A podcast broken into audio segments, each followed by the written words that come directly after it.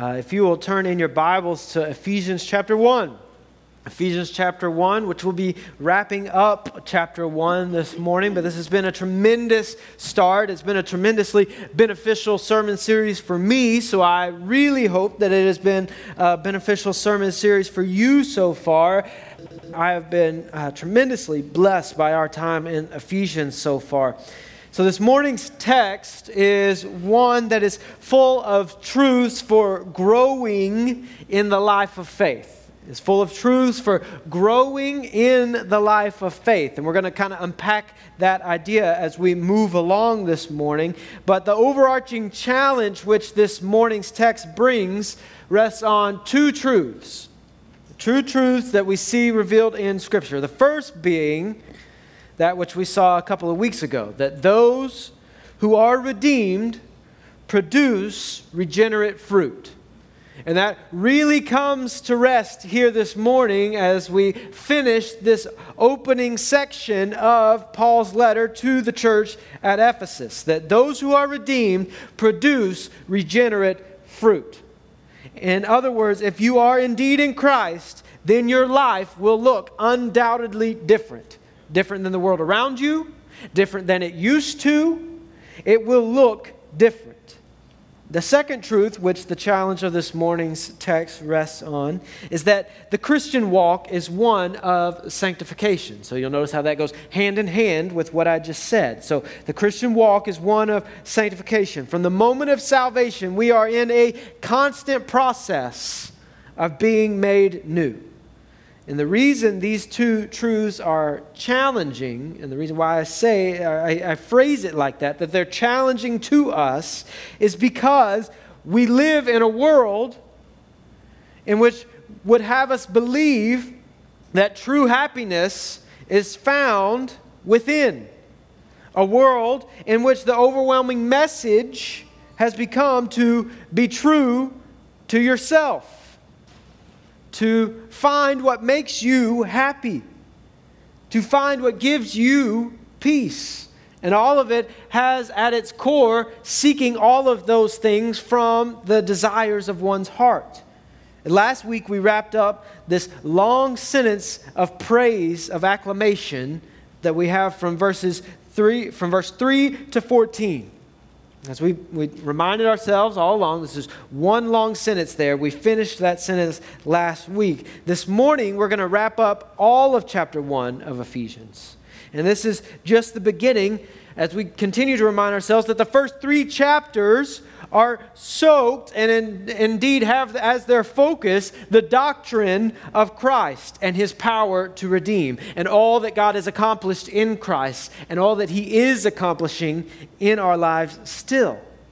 And the message of the gospel is that being is that being that being true to ourselves is what got us into the broken, sinful state that we find ourselves in this world. And the message of Ephesians so far, and what we're seeing is that Ephesians is leading us to have a higher view of God and His sovereignty so that we may have a better understanding of the work that He has accomplished and is accomplishing in and through us. So, I'll ask you once again to stand in honor of the reading of God's word as we look at Ephesians chapter 1, verses 15 through 23, or what we'll be reading this morning. For this reason, because I have heard of your faith in the Lord Jesus and your love toward all the saints, I do not cease to give thanks for you, remembering you in my prayers that the God of our Lord Jesus Christ, the Father of glory, may give you the spirit of wisdom and of revelation in the knowledge of Him.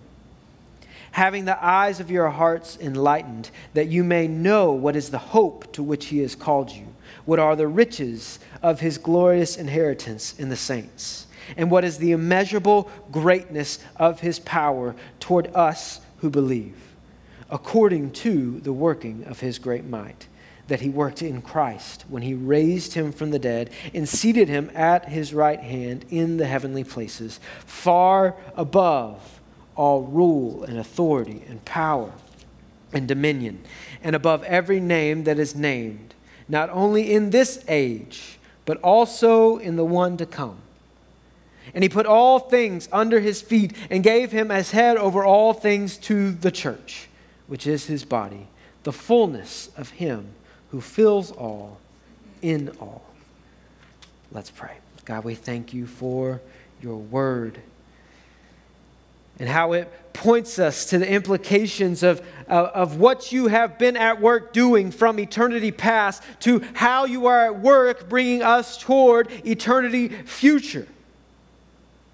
And so, help our frail human minds grasp these tremendous concepts this morning. As we seek to grasp how you have been at work, are at work, and will be at work for your glory in our lives and for your glory to be made known through our lives. So that we, as your church, can unite around the goal of your glory and live according to it. We pray all of this in Jesus' name. Amen. You may be seated, church. So, before we jump right into unpacking everything that we just read, because as you saw, this is uh, begins another one big long run-on sentence here. So we begin with a big run-on sentence, and then we continue with the next sentence being a shorter run-on sentence. But before we jump into unpacking that, I want to give us some more historical context, as I want to do as we move throughout this series, that I think will give us an even greater understanding of Paul's words to the church at Ephesus that we're reading this morning. So, Ephesus was a, a popular city. It was full of life and culture. It was a, a popular port city for trading. So it had many land, uh, many trade routes by land, and then because it was a port, then it could send out through the sea. It no longer sits on the sea because of uh, you know just the changing of, of, of the region, and also because of some human intervention back even way back then right? So, a military, it was a military base for the Romans, which means it was full of retired and non retired soldiers. It was a city steeped in culture. It had a large theater, which I have a picture of right here, which uh, I took when, on a trip to Greece one time. Don't know how well you can see it. The camera technology wasn't as great as it is now, okay? Uh, but I thought it was pretty incredible at the time. Uh, so you'll see this theater right here is at Ephesus, and it would have sat roughly 24,000 people. And it's all marble stone that you see there. And this, you can read about this theater in Acts chapter 19 when Paul is in Ephesus and he casts out this demon that was causing this girl to have visions and that they were this, these silversmiths were using to, to continue to, to um, benefit their trade and then paul causes a riot because of this and we read in acts 19 verse 29 i think um, where they drag paul and his followers into the theater well, this is the theater that they would have dragged him into to put him on trial, right? And so, this theater also would have been the place where they would have seen many plays and different battles and just different things would have happened here. And this was a big center of the culture for this city. Had, and so, not only would they consume plays, but they would have public trials, as I just saw. It was a center for knowledge and wisdom and learning. As you can see, this next picture I have for you is the library, which was built for the Roman uh, governor council, consul. Uh, it was a cultural melting pot in the middle of a culture that was obsessed with knowledge. You can see this is uh, the marble road leading up to the library, and then this next picture is an up close picture of this two story library that was also at the center of Ephesian culture and life.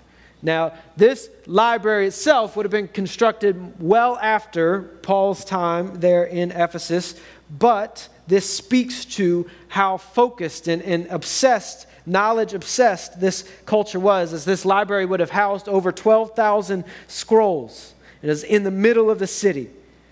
And this is where they worshiped and they would grow and they would seek to have these debates and philosophical discussions. Now, what does all of this have to do with this? Well, as maybe you've seen as we moved along through these first three sessions, and as you'll definitely see this morning, Paul's focus is on seeking to transform the knowledge of the people. From seeking a, a knowledge of how we can, can have a knowledge of natural revelation and growing in our understanding of the world, to filtering all of that knowledge through the one who is the creator of knowledge and the creator of all things. And to filtering all of that through an understanding that in Christ is where we find the greatest knowledge that we can have. And so we start with verse 15 there. For this reason. And we're going to pause right there. I know some of you might have giggled because we're pausing right at that first, the first column. For this reason. Well, immediately following Paul's incredibly rich exclamation of praise in verses 3 through 14, we begin this next section with this prepositional phrase, for this reason.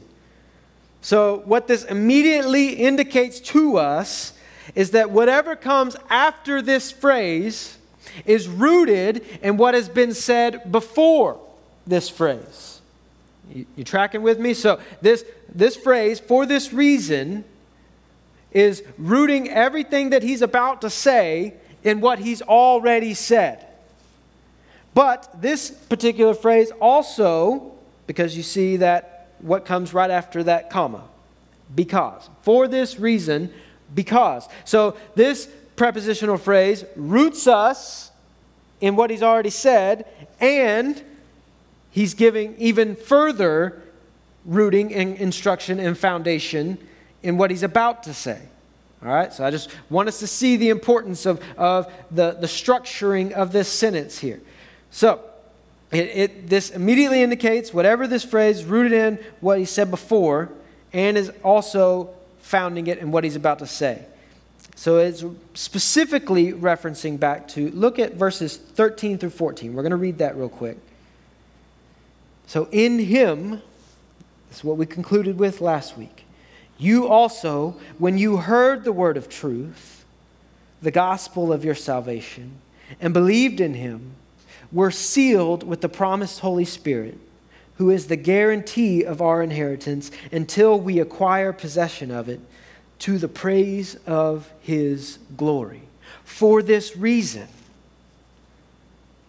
because I have heard of your faith in the Lord Jesus and your love toward all the saints. So, we see our first point there on your outline this morning. Hopefully, you have your outline handy or you're following along in your Ephesians journal. The regenerate work of salvation transforms us to be to the praise of His glory. Because we need to be transformed. We are not in that form of being to the praise of His glory in our natural state and pursuing our desires or our life. So we must be renewed. We must be redeemed. And that's the entire founding of what he's laying out in verses 3 through 14 is the glorious nature of God's grace in everything that he's accomplished in our redemption, in our salvation. So that he can bring us to a point where we are to the praise of his glory. And so Paul says, for this reason, because I have heard of your faith in the Lord Jesus and your love toward all the saints. So, this is what I meant by, about this phrase for this reason. Not only does it anchor itself in what has come before, but it also applies to what comes after. So, everything that he stated in 3 through 14, in exclaiming the glorious work of God's grace in our lives to save us, and in doing so, transform us to, the, to be to the praise of his glory he sees this fruit of grace. How? By hearing the testimony of the faith of the church. I have heard of your faith. And so, in other words, he's saying, I've heard that God has accomplished all of this that he's laid out. This blessing of God, the Father of our Lord Jesus Christ, who has blessed us in Christ with every spiritual blessing. And because God has accomplished this in your life, He has made you to the praise of this glory. And for this reason, because I've heard of how God has, great, has made His grace known to you and has transformed your life, because God has done this, well, this means that Paul is going to unpack something else. These, the work of salvation transform us from being dead in our sinful praise of our own false glory to being to the praise of God's glory. And this bears good fruit of praise for God's glory. That those who know Christ may hear and see and experience the genuineness of our faith, and that those who don't know Christ may taste and see the Lord is good through our testimony. So, Paul is saying, because I have heard that God has accomplished all of this in your life and that you are living according to it, because I've heard of your faith in the Lord Jesus and your love toward all the saints and how that is compelling you to love one another. So, not only do we recognize one another by our fruits, but the world recognizes us by our fruit because of how co- contrasting our fruit is to theirs. This is what Jesus got to when he said in John 13 35, They will know you are mine by your fruit. If you'll turn real quick to John 13, or it'll be on the screen for you. But what I want us to see is the importance of this statement that Paul is making that I have heard of your faith. Because I have heard of your faith. And so Jesus said to his disciples, that they will know that you were with me. They will know that you were impacted by me. They will know that you are different by how you live that out. John 13, starting in verse 31. When he had gone out, Jesus said, Now is the Son of Man glorified, and God is glorified in him. If God is glorified in him, God will also glorify him in himself and glorify him at once. Verse 33 Little children, yet a little while I am with you. So I'm only with you for a short amount of time. You will seek me, and just as I said to the Jews, so now I also say to you, where I am going, you cannot come. But, verse 34, a new commandment I give to you, that you love one another, just as I have loved you you also are to love one another. By this, all people will know that you are my disciples if you have love for one another. So, this is coming off the back of Jesus foretelling that one of them would betray him. This is coming, that is coming right off the back of Jesus washing his disciples' feet. So, yet another example of servant leadership and love. And so now he's telling them, and he's getting ready to make it plain to them that the Son of Man is getting ready to be glorified according to God's plan. As God is glorified in him, God will also glorify him in himself and glorify him at once. But he's saying that where I'm getting ready to go, you cannot come with me, but I leave you behind. And this is how people will know is if you live out this new commandment that I'm giving to you, that you love one another. This is how people will know that you are mine, that you have spent time with me, that you are my disciples. Is that it will be lived out in actuality and in reality in how you live and treat those around you. By this, all people will know that you are my disciples if you have love for one another. And so, Paul here back to Ephesians, is saying to the church at Ephesus Behold the glorious grace of God the Father and our Lord Jesus Christ. I've heard of how you are living this out. But as you can see, this sentence structure so as to say that Paul's realization of this is compelling him to do something. So we haven't, we, I mean, we still have plenty of sentence to go. So we pick back up in verse 16. So, for this reason, So, because of all that God has accomplished for us in Christ and has brought us in Him and chose us in Him before the foundations of the world, and He has sealed us with His Holy Spirit, and because I've heard of your faith and how you're living this out and living in the reality of what God has accomplished for us in Christ and your love toward all the saints, verse 16, I do not cease to give thanks for you, remembering you in my prayers. So Paul hears of their faith and how it's prompting them to love all the saints and his response and to, to live out in faith. And his response is to praise God for what he's accomplished in this church. Why? Because when he hears of their faith, he's reminded of everything that he has just exclaimed of God's glorious grace and how it is on display in the lives of those whom, whom he has discipled who he has brought along, who he has raised up in the faith. And in being reminded of God's glorious grace, he's also reminded of how the grace of God has changed his life. You see, church, what I want us to take away from these first few lines here of this morning's text is the, is the point that testimonies of God's saving grace provoke prayers of praise. Testimonies of God's saving grace provoke prayers of praise in our lives.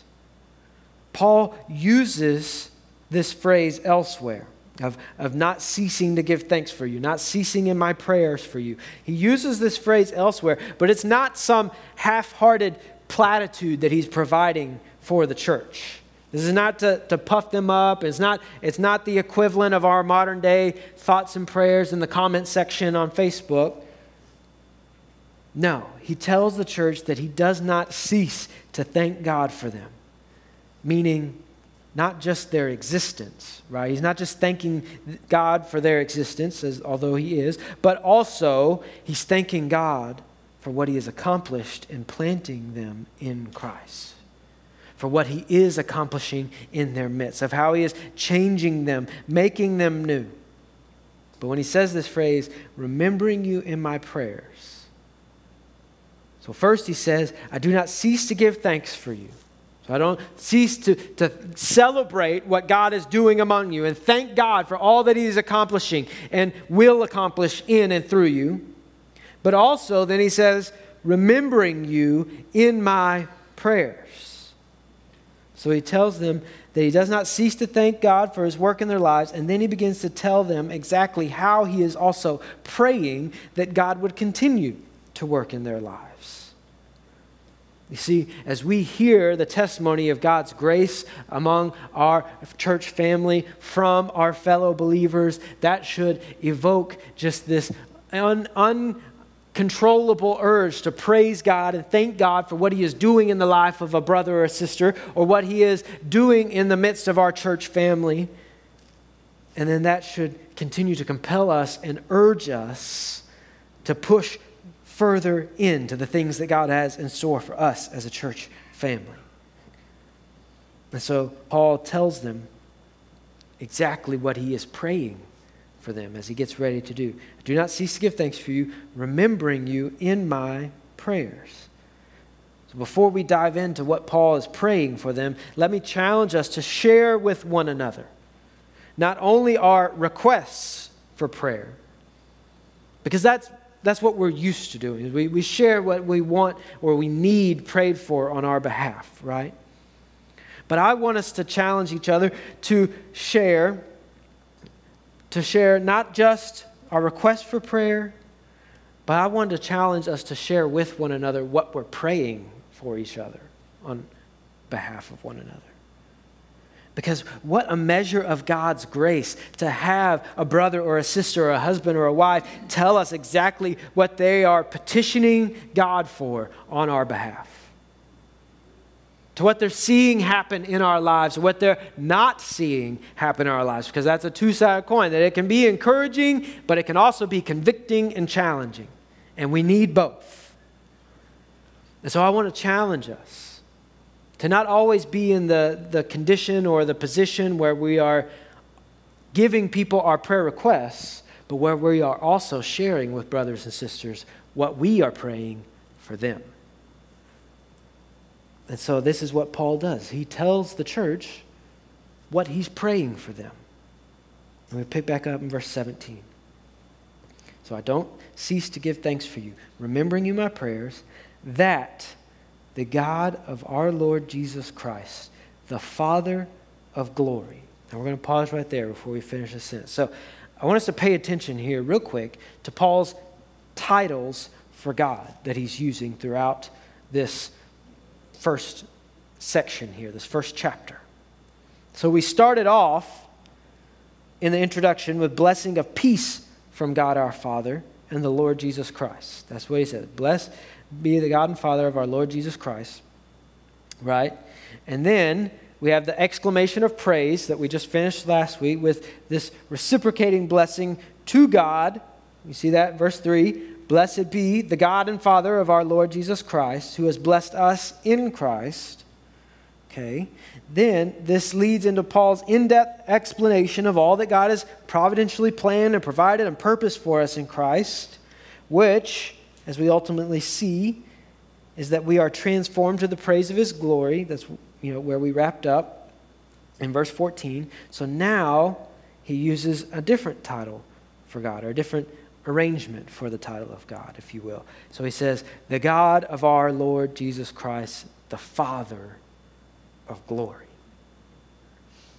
So now that he has broken down how God has brought us and is bringing us to the praise to be to the praise of his glory, he now uses this title for God, the God of our Lord Jesus Christ, the one whom we are in and the one whom God has accomplished all of this in, the Father of glory. And the sooner we realize, church, here's, here's where I want us to see the importance of realizing this title and realizing the transition there, is the sooner that we realize that God's glory is the goal and purpose of all things, the sooner we begin to see and understand how God is at work in this world at large, and we begin to better understand how God is at work in our lives. We should filter everything through the lens of this biblical worldview that the goal of all things is God's glory. Should I do this or that? Go here or there? Talk to him or her? How do I approach this or that? All of this should be filtered through the lens of how can I bring God glory? Or how is God glorifying himself in this? And how can I join him in obedience to that work? So we continue reading. So, that the God of our Lord Jesus Christ, the Father of glory, may give you the spirit of wisdom and of revelation in the knowledge of him. So, this brings us to our next point our outline this morning that is that wisdom and revelation are precious gifts of grace from the Father of glory. So, as God is at work in our lives and has been at work from the foundation of the world to reveal Himself in Christ and bring us to be to the praise of His glory, He is constantly gifting us through His grace wisdom and revelation that we may better understand Him, that we may better know Him. Because better understanding God and better knowing God through His Word bring us to a position where we can give God greater glory in our lives. Brings us to further repentance. Brings us to a position of greater humility. Brings us to a position of loving our brother and our sister well. Because as we grow to better understand God through the wisdom and revelation that He gifts us through His grace, we begin to better understand how He is at work around us. And this is what Paul is praying for the church at Ephesus. From where does God's Spirit give us wisdom? Where has God given us the revelation of knowledge of Him? His Word. So, Paul's prayer here is that the Father of glory, who has brought us to the praise of His glory, may give us a spirit. Now, that, that word spirit there doesn't mean that there are different spirits that God gives us or moves in and about us. This is simply meaning that He would give us the, the distinction of wisdom, that we would have among ourselves a countenance of wisdom, that we would have among ourselves a desire for wisdom. And so, this isn't to say that there are different spirits, literally, but this is a, a figurative use of the word spirit here, so that He may give you a spirit, a countenance of wisdom and of revelation in the knowledge of Him. And so, as God does this, as He brings us to the praise of His glory, as He accomplishes verses 3 through 14 in our lives, in our salvation, in our redemption, then we continue to grow from that. And that's what Paul, he said, I've seen how God is at work, and I'm hearing how God is at work in you through your salvation. And I'm praying that the God of our Lord Jesus Christ, the Father of glory, will continue to give you a spirit of wisdom and of revelation in the knowledge of Him. As we pick back up, we continue reading verse 18. Having the eyes of your hearts enlightened. Having the eyes of your heart enlightened. There's an important distinction that we need to make here between Greek culture and our modern Western culture. Because when we see and when we hear or use the word heart in a figurative sense, we're more often referring to what? We're referring to our emotions or our feelings or our passions. That's how we use the figurative sense of the word heart. Right? But in the Greek and the Mediterranean mindset, the figurative use of the word heart is more often in reference to one, the center of one's mind, the center of knowledge the ability to grasp or to have wisdom. And so, going back to understanding that uh, Ephesus was a center for knowledge and learning and of, of, of great culture and plays and, and this theater. See, here, Paul is saying that he is praying that the, the Father of glory will give them a spirit of wisdom and revelation in the knowledge of him having the eyes of their hearts enlightened, so that they may know what is the hope to which He has called you. So, when we consider this context, when we, the, having the eyes of our heart enlightened is the result of God graciously granting us a disposition of wisdom and of revealing knowledge through His Word. And why is it important to understand? Because some of our emotions and passions are good gifts from God. Some of our some of our emotions and passions, many of them are distortions of our sinful flesh. And so how do we discern between the two? How do we know which is God-given passion to be used in service to his kingdom and which is a desire of the flesh that we are seeking to use to glorify ourselves? Well, we need understanding. We need to be enlightened by God's all sufficient word. Our passions can be an incredibly powerful tool used in service to God's kingdom and in our spiritual walk. But they must be haltered and bridled, they must be filtered through and molded by the truths of God's word. And so Paul is praying for this church, a church that is surrounded by a desire for knowledge, that they themselves live in this culture and have these passions. That the Father of all glory would give them a spirit of all wisdom and revelation and the knowledge of Him, and that the eyes of their heart, their center of knowledge, would be opened and enlightened to what? Well, we continue reading in verse 18 there.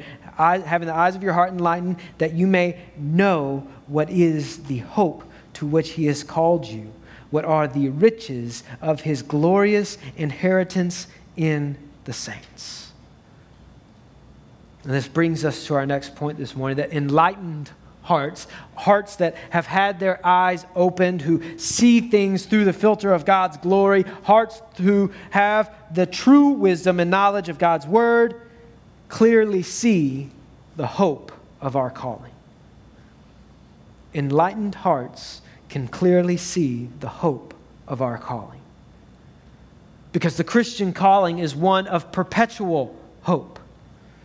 Because our faith in Christ, there is nothing in this world that can happen and we not have hope. So, in those moments when our hope feels weak, in those moments when we fear our faith may fail, He will hold us fast. And we must pray that God would bind our wandering hearts and that He would give us, having the eyes of our hearts enlightened, that He would give us the ability to know and to grasp and to, to, to realize the tangible hope to which He has called us in Christ. Because if He's accomplished verses 3 through 14, which He set out from the foundations of the world to do, then what have we to fear? Then where and when can we not have hope in Him? And Paul's prayer for the churches at, at, Ephesus is that they would have a knowledge of this hope, a firm grasp and understanding of the hope that we have in Christ. That as he has transformed us to be to the praise of his glory, he has given us all possible hope in him. Turn to 1 Peter chapter 2. 1 Peter chapter 2. Keep your finger there And Ephesians. We're coming right back to it. But 1 Peter chapter 2. So Peter is encouraging this dispersed region of churches that are on the forefront, on the tip of the spear of making God's name known, of living out faith in Christ amongst pagan cultures. He encourages these churches with these words from 1 Peter chapter 2 as he's laid out all that God accomplished in Christ and how Christ was the fulfillment of the priesthood, he says this in verse 9. But you are a chosen race, a royal priesthood, a holy nation, a people for his own possession, that you may proclaim the excellencies of him who called you out of darkness into his marvelous light. Once you were not a people, but now you are God's people. Once you had not received mercy, but now you have received mercy. So, where does Peter root the hope of these people who are on the forefront of the faith, of living out faith in the midst of pagan cultures and, and of persecution and hardship? He roots their hope in what God has accomplished in Christ and that the, the true, better Adam went through the curtain, behind the curtain, in the form of, excuse me, in the line of the priesthood. The, our true high priest went into the holy place and is representing us in the most holy place now. And that that is where our hope is. And this is what Paul is doing here in Ephesians. For this reason, because I have heard of your faith and your love toward all the saints. I do not cease to pray for you, that you would have the eyes of your heart enlightened, that you may know what is the hope to which he has called you, what are the riches of his glorious inheritance in the saints. And that's the next point there that you see that sub point under enlightened hearts. Enlightened hearts can clearly see the hope of our calling, and enlightened hearts can grasp the abundant riches of our inheritance. That's what Peter is proclaiming to them that our inheritance in Christ is that we are now a chosen people, a holy nation, a royal priesthood. We who were once wholly unholy have been made holy, and not just been made holy, but we've been placed in the position of a priesthood, a people for his own possession, all through what Christ has accomplished. And Paul's prayer for the church at Ephesus is that through their eye, the eyes of their hearts being enlightened and open to a greater understanding or greater knowledge, that they would know what is the hope to which he has called you, what are the riches of his glorious inheritance in the saints. But we keep reading in Paul's prayer. Verse 19. And, this is my favorite, and what is the immeasurable greatness of his power toward us who believe. Now, our, our next subpoint there is enlightened hearts can measurable, measure the immeasurable greatness of his power. Did you catch kind of the, the conflict behind what Paul is praying for the church here? Because our, our minds need measurements. It's how we understand and perceive and interact with the world around us, is being able to quantify things and, and understand how we relate to those quantities, right? This is the part of, of math class when you said, Where, When am I ever going to use this? I'm married to a math teacher. She's heard that more times than she can count. But that's how we understand our world is math. I know you don't want to hear it, but it's true. And Paul says here that his prayer for the church, having the eyes of their heart enlightened through the revelation, through the spirit of wisdom and the revelation of knowledge of him, that they would be able to know what is the immeasurable, so what ex- extends beyond our capabilities of measure. Think about that.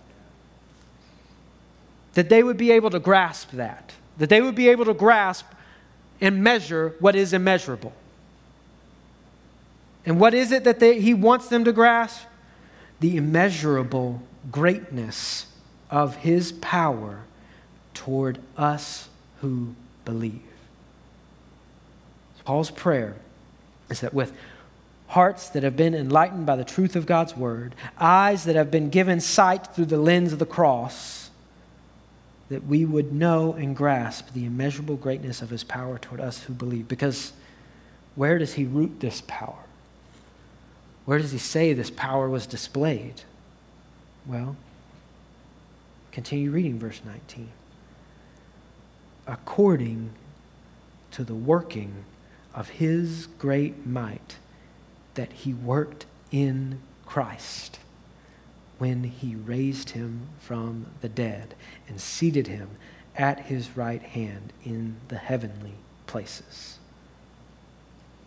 It's Paul's prayer for the church at Ephesus, and, and my prayer for us is that as we seek to live out our lives in Christ, that we would have the eyes of our hearts enlightened through the revelation of knowledge of Him through His Word, so that we could know and grasp and understand that we would be able to have a small understanding of the immeasurable power, the greatness of his power toward us who believe, according to the working of his great might. And where did he work out that might? Where did he show this immeasurable power? That he worked in Christ when he raised him from the dead and seated him at his right hand in the heavenly places. Why do we make such a big deal about Easter? Why do we celebrate Holy Week? Because of the immeasurable power that was displayed there and how that immeasurable power is working in us still. Of how it is bringing about sanctification in those of us who have been redeemed and are being redeemed until we are ultimately to the praise of His glory on the last day. You see, the empty cross and grave provide perpetual hope for those in Christ. When we look to an empty cross, we know that there is also an empty grave, and it was the power of God and the plan of God. It was the plan of God to crush him, and it was the power of God to raise him from the dead. And it is that same plan and power that is at work in those who believe.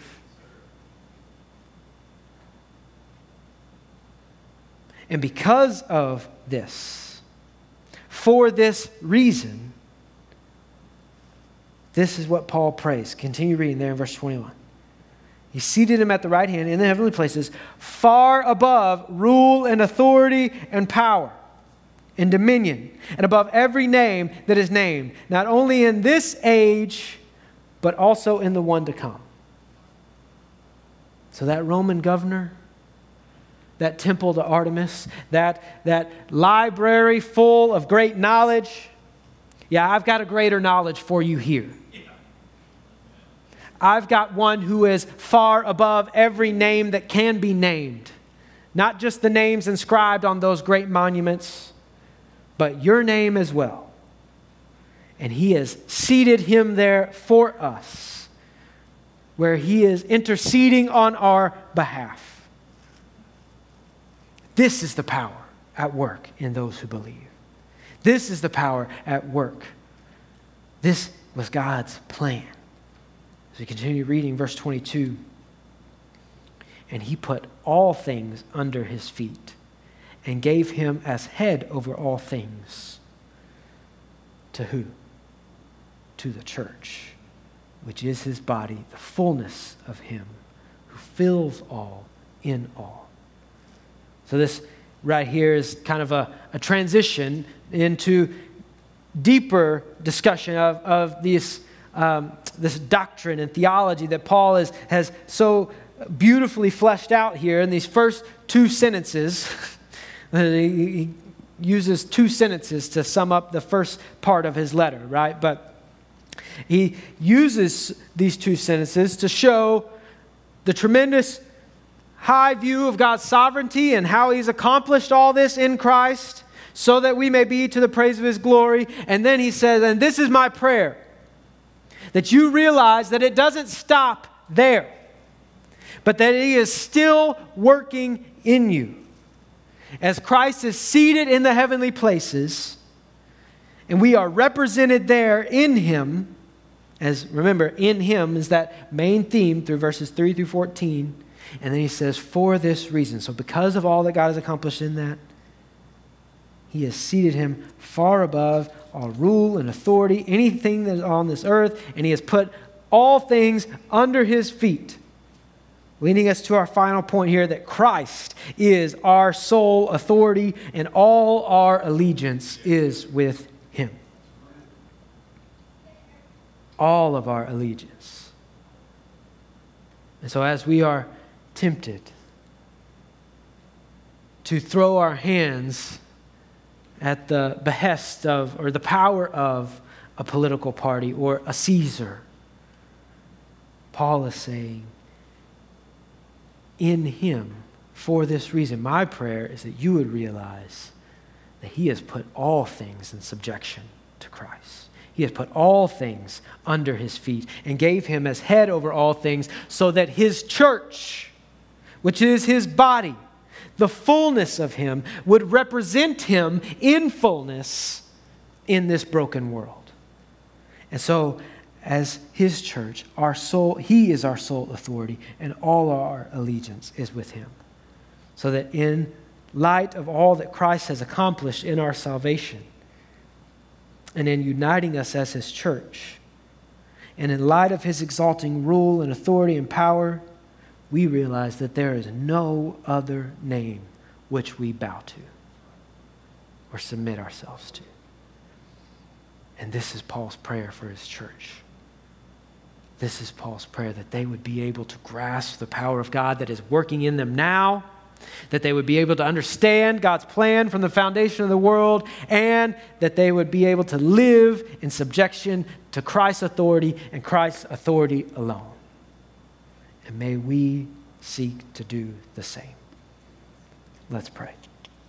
God, we thank you for your word, that it is living and active. And I pray that it would indeed challenge us this morning to have a higher view of you and of what you have accomplished for us in Christ, and a better understanding of how you are working out your glory all around us. And so help us to be a church that represents the fullness of who you are in this dark and dying world that is broken by sin. May we be a church that shares, just as Paul did here, in what we are praying for one another, so that we would challenge and encourage and, and, and discipline one another well so that we would submit to you and you alone. For all our allegiance is with you. God, as we sing one more song, as we respond to your word, help us to respond in repentance. Help us to respond in faith. Help us to respond in obedience. We pray all of this in Jesus' name. Amen.